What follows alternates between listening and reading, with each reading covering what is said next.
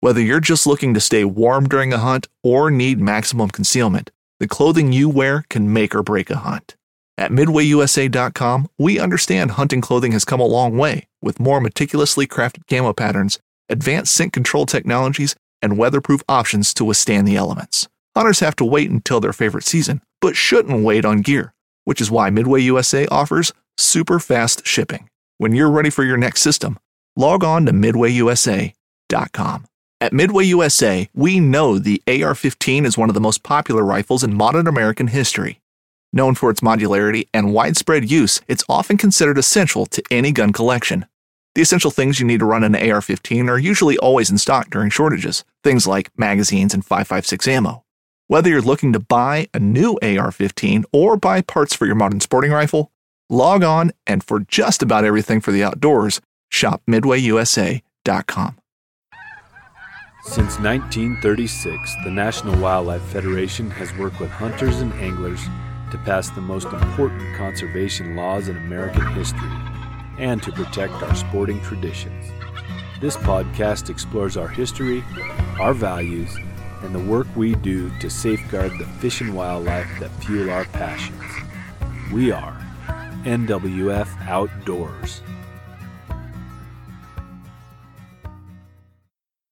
Welcome to NWF Outdoors Podcast. This is your host, Aaron Kindle. And today I have a great guest that I'm really happy came on. He's a friend and a devout conservationist, so I'm really happy we're going to be able to have this conversation. Today, I have the pleasure of having Johnny LeCocque on. How you doing today, Johnny? Doing great, Aaron. Thanks for having me on. You're welcome. And Johnny is awesome in the conservation world and in the fishing industry.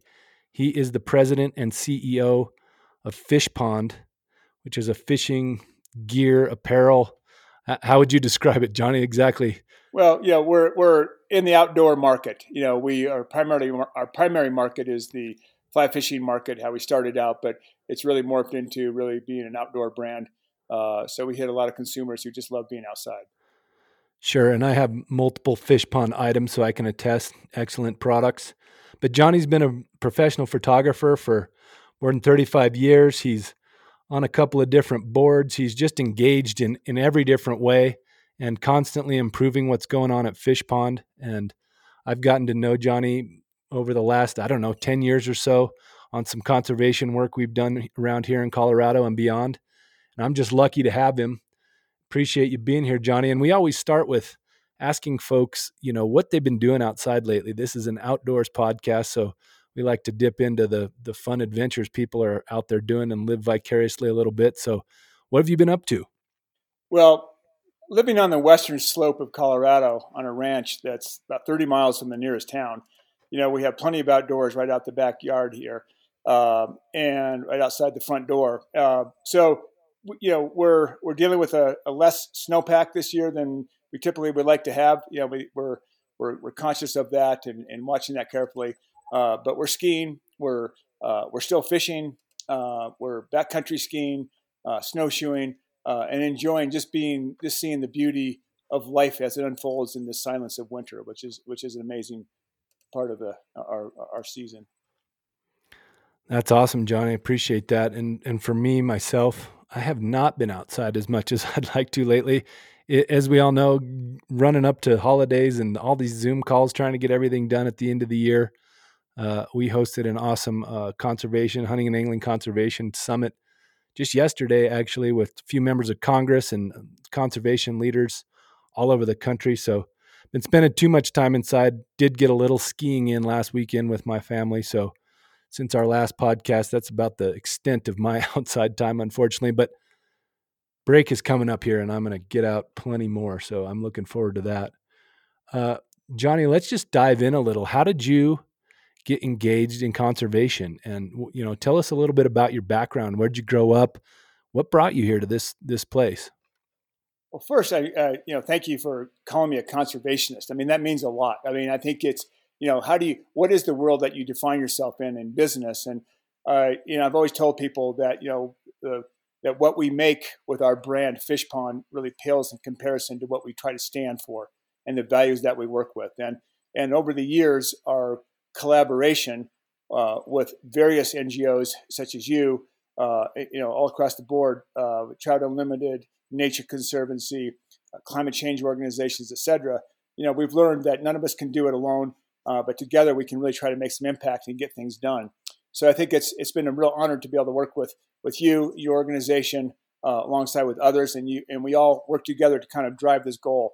So, conservation has become a platform for our brand, but not from a greenwashing perspective, or just because it's kind of nice to do in this time of people being conscious of our outdoor ecosystems, but because it's the right thing to do to leverage our products and our brand to be able to do something that's way bigger than what we make. So it's really fun to see that. It's fun to see the collaborations of how we've worked together over the years and the decades, really, of doing this. But Fishpond came about. I was born and raised in Colorado. Hunting and fishing were a major part of my life with my dad.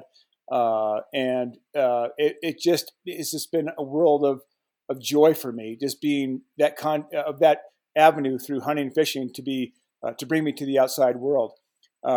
So I'm really grateful for that. So how we grow up, how we are influenced as youth really transpires into what we become later in our life. And for me, it's really those pursuits that have just made the joy of being outside and watching light become a major part of my life. So born and raised in Colorado, I became a photographer in my early 20s. I've been on assignment in over 72 countries for Fortune 50 companies, Federal Express and UPS and DHL, Apple Computer, branded them for 5 years. So I worked with a lot of very large corporations on the photography branding side, on the international side, creating images as metaphors to their services. And so I learned a lot about marketing. And through that, I started in 1984 a company called Case Logic, which was a music storage company. And so, and it kind of gave me a taste into international marketing, international manufacturing primarily, and creating the world's largest music storage company. But when I sold that in the 90s, I always felt a little empty with that brand, still working as a photographer because, of what it meant and what it meant to my life personally. So when I started another business, which was Fishpond, in the year 2000, I wanted to make sure I was doing something that aligned with my true passions and something that dealt with the outside world and where I could actually lend my photography skills to really, want me to get out there. So Fishpond was started in 2000. It's, 21 years old now as a brand. And we strive to make the world's most innovative product, and I design every product. Not only did I found the brand, but I design all the products, and I've got great partners in Denver. My two good friends, Ben and Will Kurtz, who run the operational side of the business, who are phenomenal. So we have good team. Yeah, great guys. We're a small business, but we're loving it, Aaron. Awesome. And I think if anyone has ever seen a Fishpond catalog or their website, you can certainly see plenty of Johnny's photographs on there. He's done a lot of that, product line and just beautiful imagery and scenery. So take a look at those. So what about conservation, Johnny? When did you guys go, and I'll give folks a little bit of background. Every time I've turned to you and said, Johnny, we need a business partner. We need somebody who cares and knows these issues. You've stepped up and been absolutely gracious with your time and given your company to that, and your company's ethos really is formed around being really good with conservation. So tell me how you developed that as a company, and what exactly went into that. I don't think it ever starts with a plan. I think there is, and when I started Fishpond, I never had the ideals of conservation in mind. It was really to make the most beautiful, most functional, innovative product in the marketplace. I think we've been successful at that, but I think, you start to learn that there's more depth to what you do every day than just making something and selling it. So revenues become less important. So working towards the ideals of leveraging the brand for conservation it basically grew to be one of the main focuses of our company, and how we align with people like yourself. We've become a B Corporation, which is a benefit corporation, Ben and Jerry's ice cream, Patagonia. Yeah. There's about 3,500 B Corps around the world in 72 different countries. But they're a group of companies that really give a damn, that really work for not only just, the bottom line, but for social good within their community, their employees, and doing something much bigger than just making product. So we became a B Corp. And again, I have a voice myself in the conservation world, but our brand has a more powerful voice because we can leverage that voice of water being, and a group of people, a tribe of people who align themselves with water-based issues and land-based issues, habitat issues, people who really care about our outside world, to be a part of a tribe that could actually get something done on a policy level. So we're just trying to leverage, that ethos that you talk about of who we are, to try to make sure that people align with us so together we can do something that's beneficial for the planet. Yeah, and the outdoor industry has really stepped up more recently, in conservation and using their voice. Tell us how you're engaged with that work. Well, the outdoor industry, again, it's a big industry. There's different, you kind of bifurcate the outdoor industry into a lot of different subgroups of different specialty sports. Yeah. But together, we're a voice in this monstrous, economy that could be the third largest economic sector of our country, with 7 million jobs that tie into it. So it's powerful, and I think the key is understanding, just like how we work as a brand, how do we work as an industry to leverage that strength, that economic strength, which actually moves the needle in Congress, in the House, and working with the senators, et cetera, that actually moves the needle from a policy perspective. So how we can come together to be more clear about how we do that together is a challenge. But it is part of our world. And so we just need to rally the troops and continue to be a force together to make these changes. Good. Yeah. And that, I'll say it has been effective. The Outdoor Industry Association, if you will, the trade group that represents a lot of those groups, has been highly vocal lately, and I think it's the first time somebody really kind of took that collective outdoor industry world and quantified it and showed the world what, huge impact economically. And then if you take beyond economics, the advocacy, the other work we're doing, the getting people outside, there's so many beneficial additions to just getting people outside, whether it's the economy or health or, mental health. There's a lot of good things, and that's been a nice breath of fresh air to see that industry start pouring in and helping out. Johnny, let's talk about, exactly what you are doing conservation wise. I know you're highly engaged here in Colorado.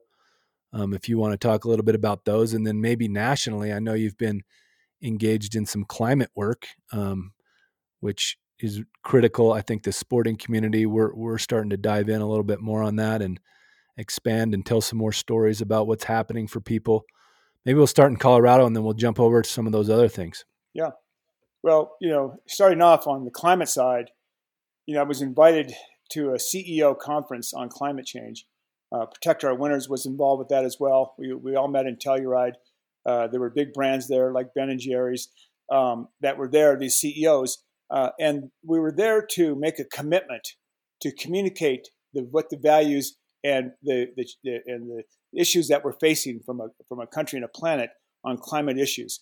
So I went there. I made a commitment. I met some really great people, and Max Holmes, who is a very good friend of mine now, who was the deputy director of science at the Woods Hole Research Center in Woods Hole, Massachusetts, which is considered the number one think tank science group in the world that deal with climate issues, invited me to become a board of directors of the Woods Hole Research Center. They've now just recently changed their name to the Woodwell Climate Research Center.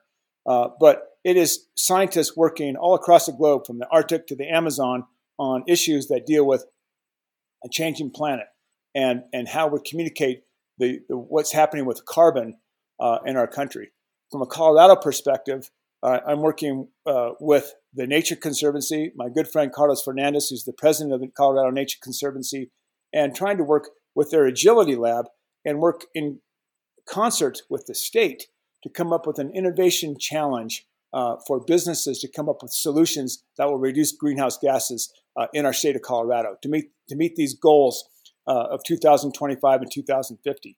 And there are going to be big sacrifices involved to do that. But one of the greatest things that we can do as a state is to work with and to develop new ideas with using agricultural industry to be a part of that, because natural climate solutions are about 37% of what could be this goal to stop this rise in temperature. So keeping ranches, not tilling ground as much, kind of like a conservation resource program in the hunting world, where farmers are paid a fee to put their land aside for conservation. So there's incentives there. So We're going to have to create incentive programs, et cetera. But climate is a very big one. But we work with Nature Conservancy, Wildlife Federation such as yourself, Trout Unlimited. It seems like an endless group of people. Western Rivers Conservancy. But anyhow, we work with a lot of individuals because, again, it takes all of us together to kind of drive for that one goal of making that change. Yeah, I think one of the things we're seeing and is really exciting to me too within the climate work is resilience. Not just hoping and working on things like reducing greenhouse gas, but also how do we better prepare for the things we know are going to happen that we essentially can't stop at this point. How are your networks talking about that? Is there any discussion on that, or is it mostly about the policy side on the reduction? Well, I think mitigating this trajectory that we see, whether from fires or floods or all these issues across the world, and that we're seeing impacted hugely here in Colorado, especially this last summer with two of the largest wildfires we've ever had. There are things we need to do, not only to mitigate through maybe better forest management. That's partly the issue, but these temperature swings that we're seeing. Water temperature rise, issues like that we're seeing across the board that are affecting our recreation, will also affect the economics behind that recreation, is profound. So we need to look at all those issues together and to collectively get all the participants who are economically tied into it and people who just simply love wildlife and want to see this habitat not be destructed like it was this summer. How do we work to solve those problems? So it really starts from a federal level. But really, I'm finding more and more that to really get things done, that you need to work, on a local level.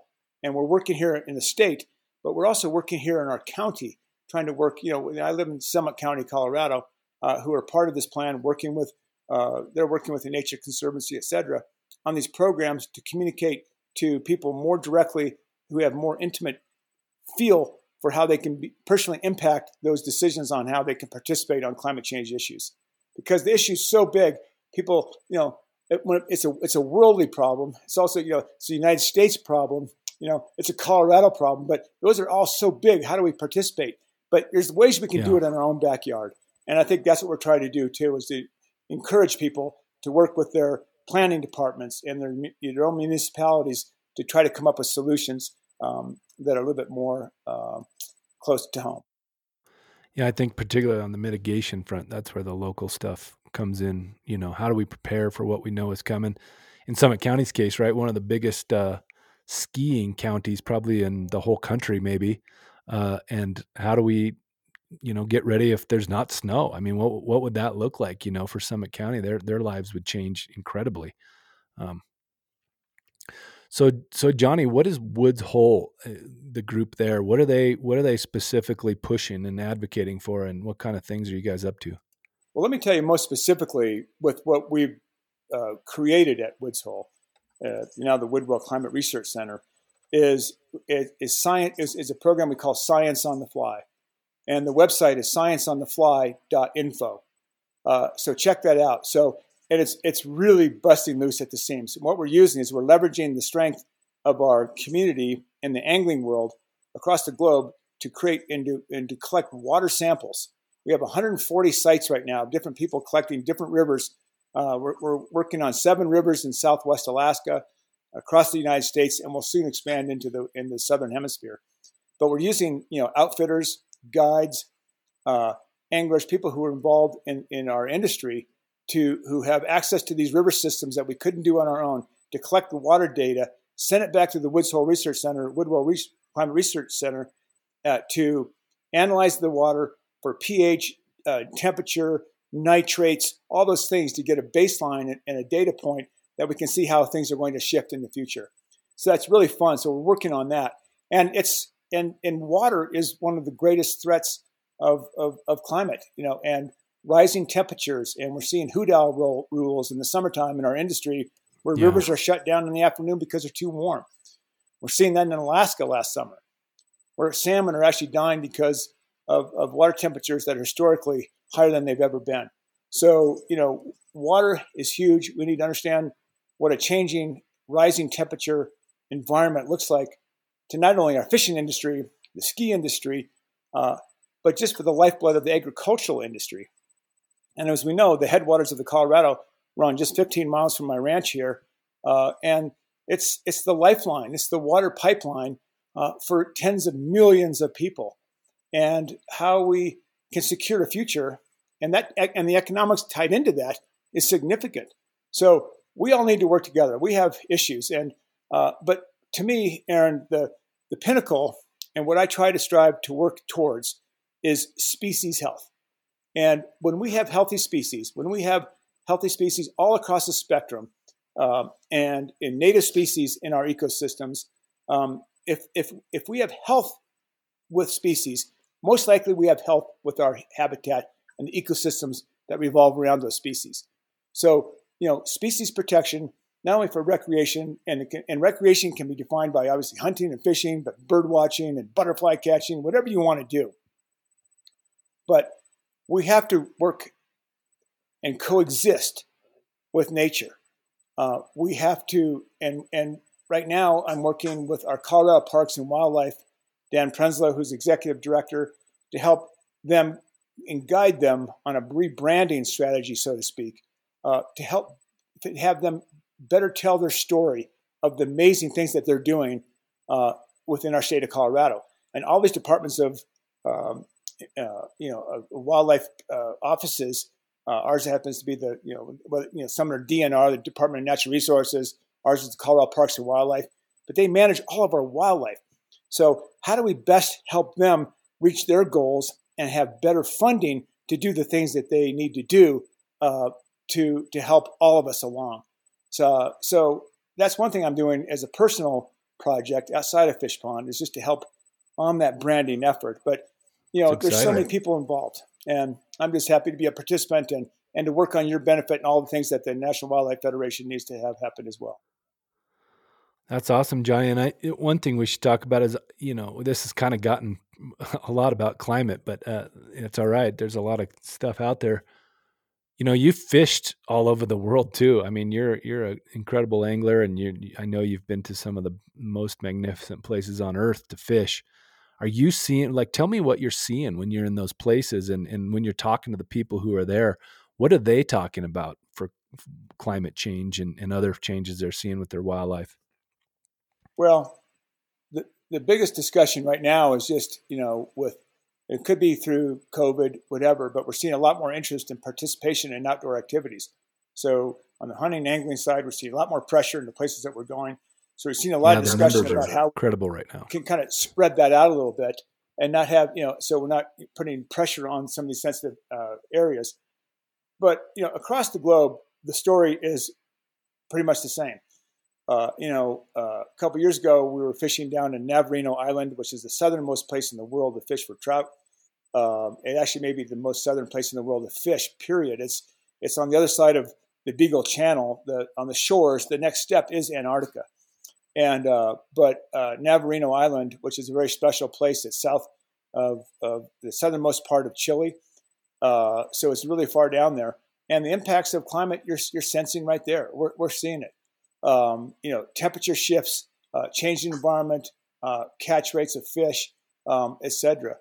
The impacts are individual to each place we go. And even here on my ranch, even this winter, I mean, we have a very low snowpack. I'm very worried about our snowpack for the winter.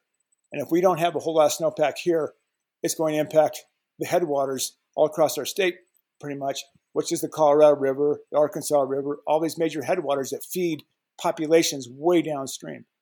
So we're talking about that a lot. We talk about it as an industry. Right now, the snow is low. The ski industry is being impacted. But you know, if the ski area is being impacted, our fishing industry will be impacted this summer. So lots of discussion around that.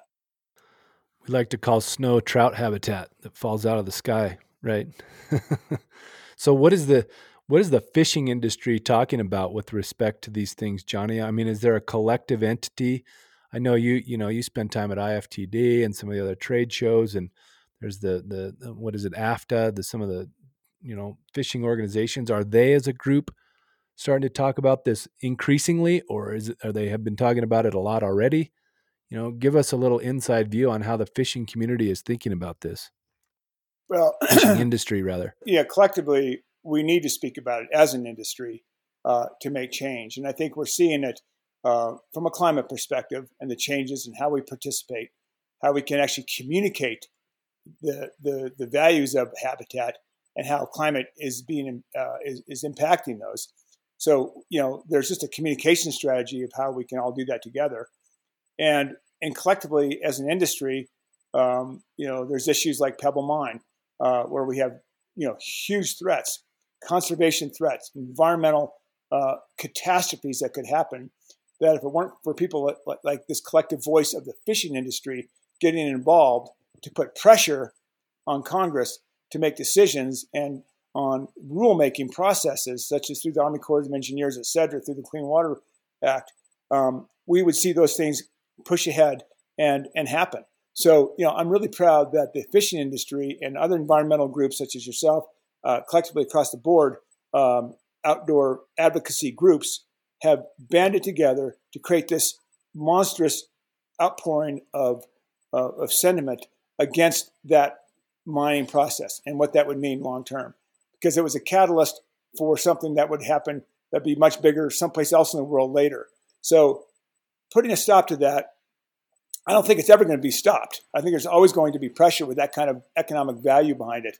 But for right now, we've put a huge obstacle in front of that being able to happen. And that was because of the collective voice of not just the fishing industry, but the outdoor industry and outdoor organizations, NGOs such as yourself. So together we made that happen. And I think we all need to be very proud of that, because it sent a very strong message to the world, strong message to the extraction industry, that some places are just too sacred to mess with, regardless of how much value is in the ground. Yeah, I couldn't have said it better. That's one of those places. That's for damn sure. Have you been there, Johnny? Have you been up in those rivers? I have. And right now, through Science on the Fly, we're mapping seven rivers in southwest Alaska. And I fished up there. I used to commercial fish up there for years up in Bristol Bay. So it's near and dear to my heart. Sorry about my dog. So can't control some things. That's all right. Everybody's doing everything at Zoom and at home and everything lately. So we can't control it all.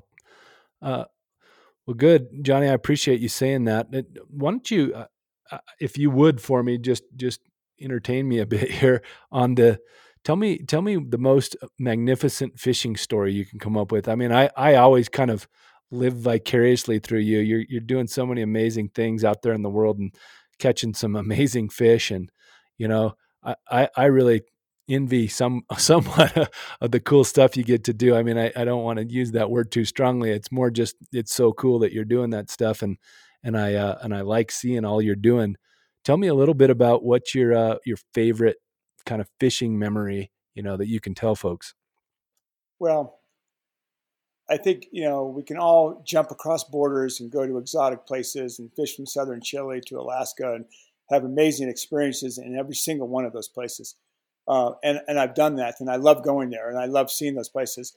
But to me, the most special type of fishing, the most special experiences I have and continue to have are the water that exists right outside the door here. The Gore Range, the mountains that are behind me. We've got peaks, as we all know in Colorado. We have 54 peaks in Colorado that are over 14,000 feet. So that water that flows into those little pockets, those little nooks and crannies up way up in the high country that are very hard to get to. To me, that's my joy. That's the thing I love to do. And while I can still do it, I love hiking way up high to catch 8-inch fish. That to me, the purity of that habitat and the purity of that experience of being in a place where really everybody can get there in a way, but people choose not to get there. And so to fish away from the crowds and to really connect with yourself spiritually and understand why you're there in the first place, which is never really about the fish, but it's about being in that place. That's what gives me the most joy. And to me, that's the most, I guess the most pleasurable type of experience I can have from the fishing perspective. Sure. And we've had some interesting developments with cutthroat trout in Colorado over the last, let's say 5 or 6 years. We found, the actual only living, breathing population of greenback cutthroat.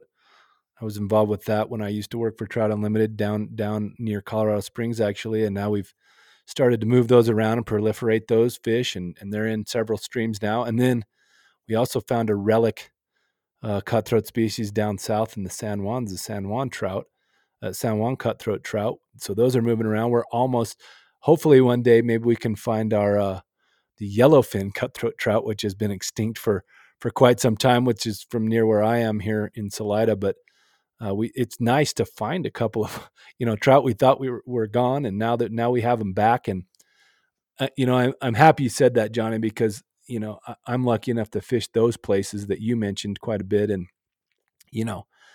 I think the glory that we see out there today in this, Instagram world and all these wonderful fish and all these people, sometimes you forget just how dang good we have it.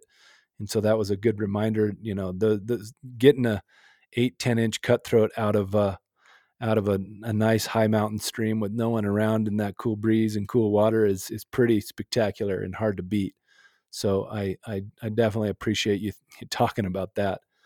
Where do you see things going, Johnny? Where's Fishpond headed? Where are you taking your business considering all the things that are happening, whether it's pandemic, climate change, other conservation issues? What are you looking at in the horizon? Well, I see, my personal quest is always been innovation from a creative perspective. Whether it's painting in my life or photography or designing Fishpond products, to me, it's a creative outlet. It's a creative platform. But I see the future just getting stronger and more profound in the way that I'm able to, again, leverage the brand as the founder and CEO. I'm working with great business partners that I have who believe in the voice of the natural world. And hopefully we can really start seeing some really measurable outcome from all the work that we're doing. But just to get back to your final other point about, native species and cutthroats, et cetera, I think the future for what I see is to not only communicate issues that deal with water, but to communicate issues of coexistence. And I think we need that more in our world. We have amazing amount of public ground here in the United States. We have this amazing gift that most countries don't have, to have this public opportunity. But there's a responsibility to understand what that means and how we actually coexist with those public lands and private lands to be the best stewards of an ecosystem possible. So, we see, here in Colorado, we had a recent ballot initiative where we voted from a ballot perspective to reintroduce wolves into Colorado. It was contentious. It was narrowly passed. There's both sides to the story here. Different people see different viewpoints on it. But I guess my point is that the success of this will be that we look at species and the coexistence and ways that we can work best to create this wildness that is so important across the planet and the world, and how we can actually make sure and guarantee the future that we have that coexistence. So, populations of species aren't becoming extinct. That we understand that there is some issues that we have with wildlife. They need to be managed in certain ways, but by not having them in our backyards creates a less of a wild experience in our lifetime, and there's no purity and joy in that. So I look forward to seeing all sorts of groups work together with Fishpond and myself to make sure that we have this, and you know, this in perpetuity, this life that we coexist with wildlife. Yeah, that's well said. I think having the full complement of flora and fauna on the landscape is a great thing for humanity, for wildness. I mean, I would agree with you there. Obviously, that's a contentious issue, getting wolves here and how it happened and so on and so forth. I've had some experience hunting in places with wolves and never really had any issue myself. You know, I know there is some issues. There's some things we need to work out. I'm really hoping Colorado can be a shining example when this is all over, that, you know, we got the right people together, we worked together, we did it collaboratively. And, you know, in how many ever years we're looking up and seeing a success story. And everybody's pretty well working together. I think it'll be hard. That there's something about the wolf. It's an interesting critter as far as people are concerned, right? There's always really divisive kind of viewpoints of the wolf, but appreciate you saying that. What about other states, Johnny? Are you engaged with any other efforts across the country, specifically conservation wise? Well, I'd say that collectively, what the work that we do is impacts every state. I think Colorado is in a unique position. You know, people look up to us figuratively and metaphorically in many ways because of our conservation kind of mindset here, our high peaks, the natural world that we have. I think a lot of people can use Colorado as an example to help some of their issues, so we can get things passed here. But I think the work that we do is really a broad stroke across all habitat. There are issues that we're dealing with directly for Colorado, but they also impact other states as well downstream, from water issues, et cetera, policy issues that we help get passed, et cetera. But I really feel that, you know, the work that we all do, including your organization, Aaron, is, you know, the impacts are felt all around the world, really. I mean, I think, you know, we work on issues that we think are in our own backyards, in our own country, but really those issues reverberate and send signals to everybody across the world. So I think, you know, how we have this short amount of time on life. What is the impact that we want to leave? What do we want to say about what we've done? And I think, you know, every day I wake up, you know, we make our cup of coffee or whatever it is. And, you know, we have this little routine, but you realize the older you get, how finite our time is. And what do we need to do to guarantee species health? The one thing for sure is that the world will continue to exist and species will flourish in their own ways. Whether humankind will be able to do that, that's another story. We may annihilate ourselves before anything, but for sure, and again, this kind of rang true when I was working on a film project, which I've been working on for the past few years up in the Tongass, which is, you know, America's largest national forest of 17 million acres up in Southeast Alaska. Feel free to talk about that some more. We've been working on that for a while. And we can talk about that, but that, you know, when I was going through on this little small boat up to the Dawes Glacier, and you see these rounded valleys of where this glacier has been for millions of years. And you realize that there's a permanence to nature in a way. And really, I mean, we're going to see shifts in our lifetime, and we're going to see some shifts in carbon and temperature change and whatever. And nature will adapt to that. Whether humans adapt to that is another story, with population shifts and migration from Northern Europe, Northern Africa into Europe. We're going to see some huge shifts in world population because of climate change alone. So we're going to have some conflict with that. Nature will persevere, without doubt. It will change forms, and some species may go away, but nature will remain in the future. But how we impact our own children, the next few generations, will be all about what we do right now. Yeah, you're right about that. Tell us a little bit about that Tongass project. The Tongass is America's largest roadless landscape in Southeast Alaska there. And that's obviously one of the ones we need to conserve and protect as much as possible. Give us a little insight there. Yeah. I mean, I never even knew what the Tongass was.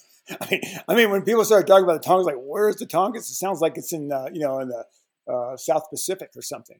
But, you know, I work with the McIntosh Foundation, a guy named Hunter McIntosh, whose father started this foundation to basically protect and preserve the Tongass. And my ranch partner, Harris Sherman, who is the deputy undersecretary under Salazar, he ran the U.S. Forest Service with 44,000 employees. He came to me and started talking to me about the Tongass, and he was working under the Obama administration, with the Obama administration. And he said, hey, do a flyover.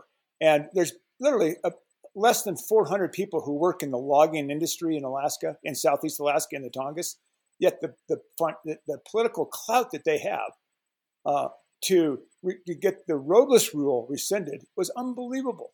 So, you know, we've seen some huge impacts of taking what was supposed to be roadless in certain very sacred parts of the Tongass. Again, the 17 million acres of rainforest where grizzly bears and salmon, and they call it the salmon forest because there's actually DNA in the trees from decaying salmon over centuries. So, you know, the nutrients, there's a balance there that once it gets disrupted, and once you cut down these Sitka spruce trees that are 30, 40 feet in diameter, whatever they are, you know, it's like murdering something. So, you know, that's an intact ecosystem that is now under threat from a very small economic sector, the logging industry, which if you do a flyover the Tongass and you see the clear cutting and the cutting of these Sitka spruce trees that are felled, put into the ocean, and then hauled off to Japan and Asia and never see the shores of the United States, there's something wrong with that. So, and yet the fishing industry, the commercial fishing industry and recreation industry, the cruise industry that just goes up there to see the glaciers and to see the fauna and the wildlife and the trees, it's in the billions of dollars. And yet, you know, the forest logging industry in Congress is taking precedent. So that's a short answer on the Tongass, but we're trying to profile that mostly just to be able to showcase the beauty and how fragile that environment is so people can start really making some good decisions. Because most people in Washington, unfortunately, who dictate policy and make our policy decisions never set foot off of concrete, so to speak. And they really don't even know where the Tongass is, yet they're making policy decisions based on where it is. So there's a short answer. Obviously, you're pretty passionate about that. It's one of the most spectacular landscapes on Earth, really.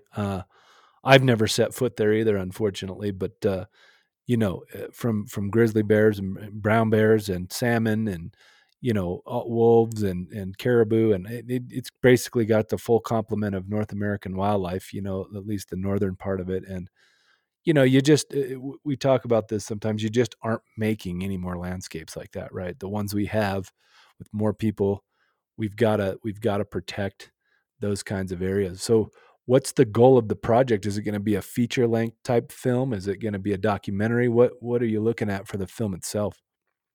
Well, we have a pilot film.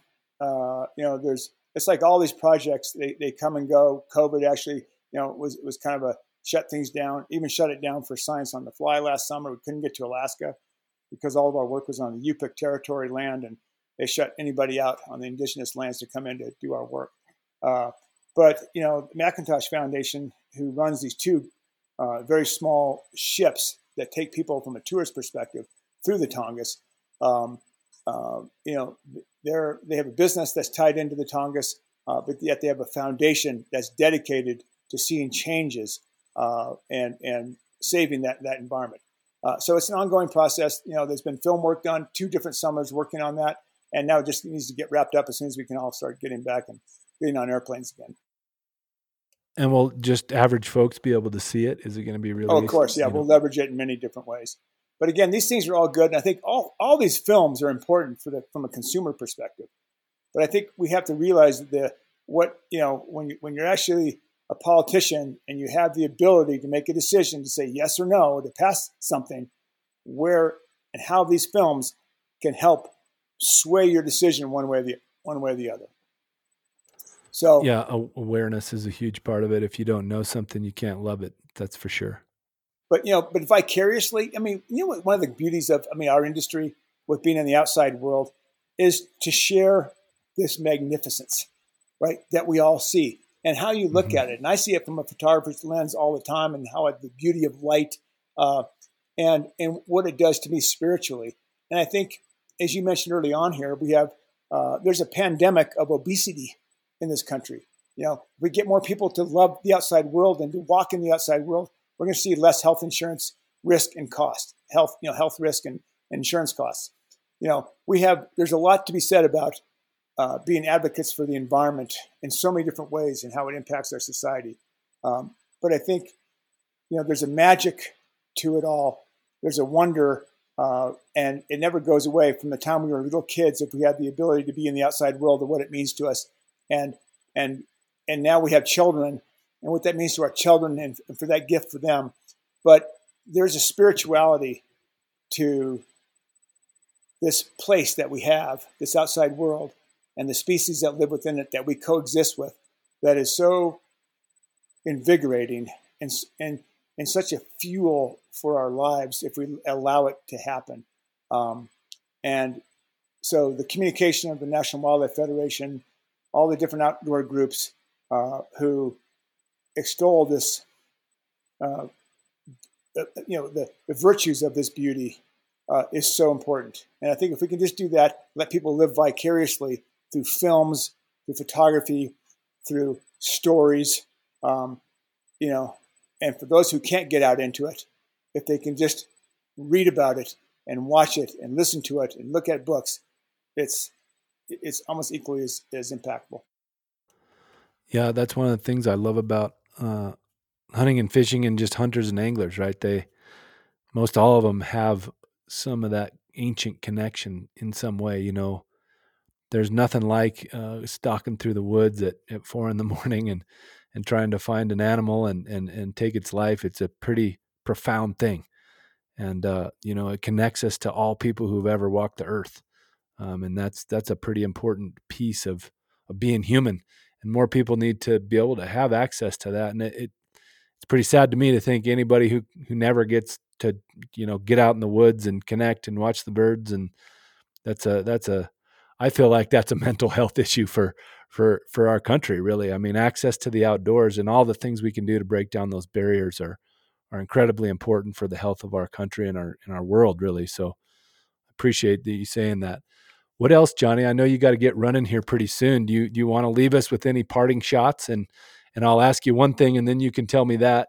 And that is, I like to say to people, if you could wave a magic wand and make something amazing happen, conservation right now, what do you think that would be?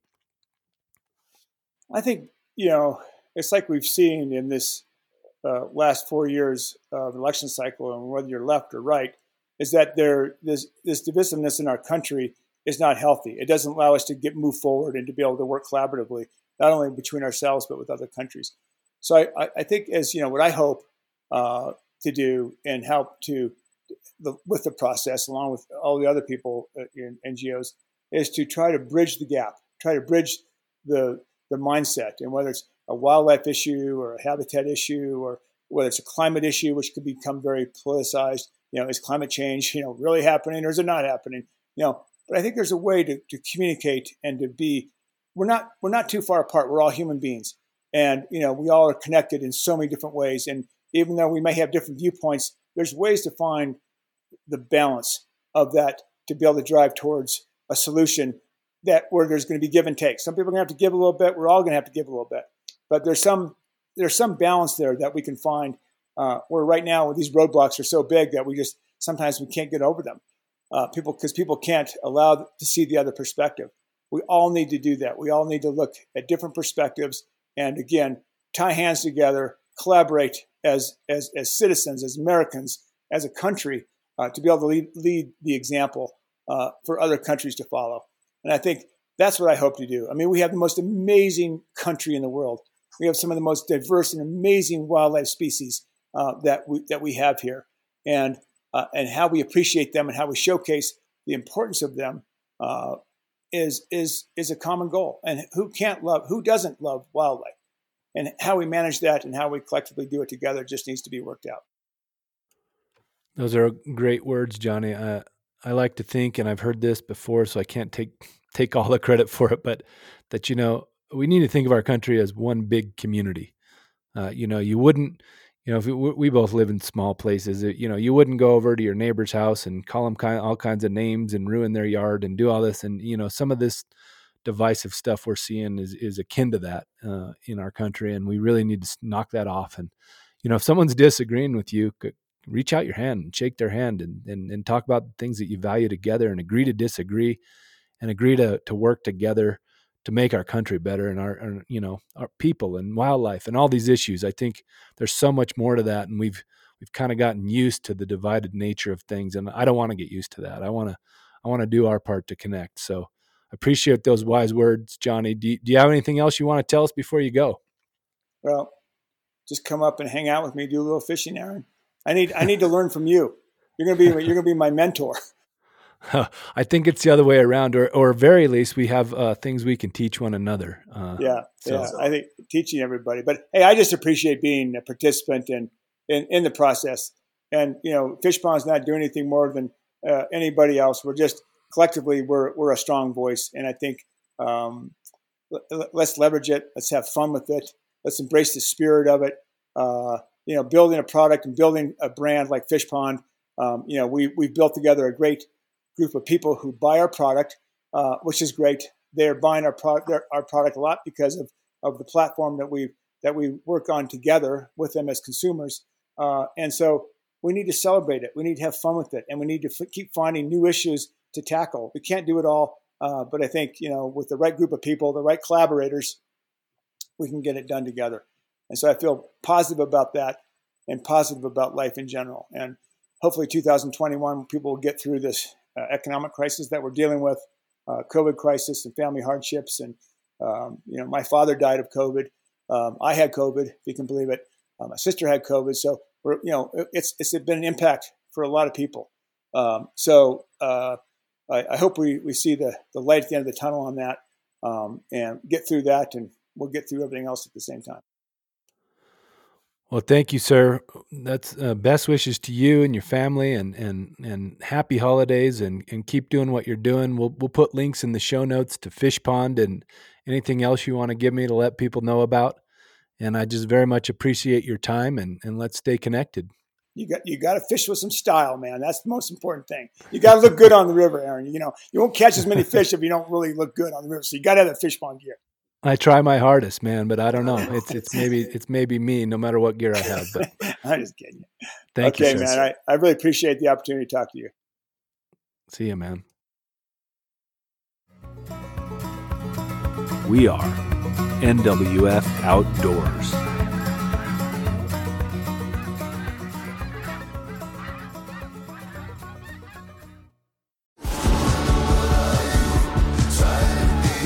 Pursuing wild game in wild places. Tune in to Hunt Stand Presents Saturdays at 8:30 p.m. Eastern. Waypoint TV, the destination for outdoor entertainment.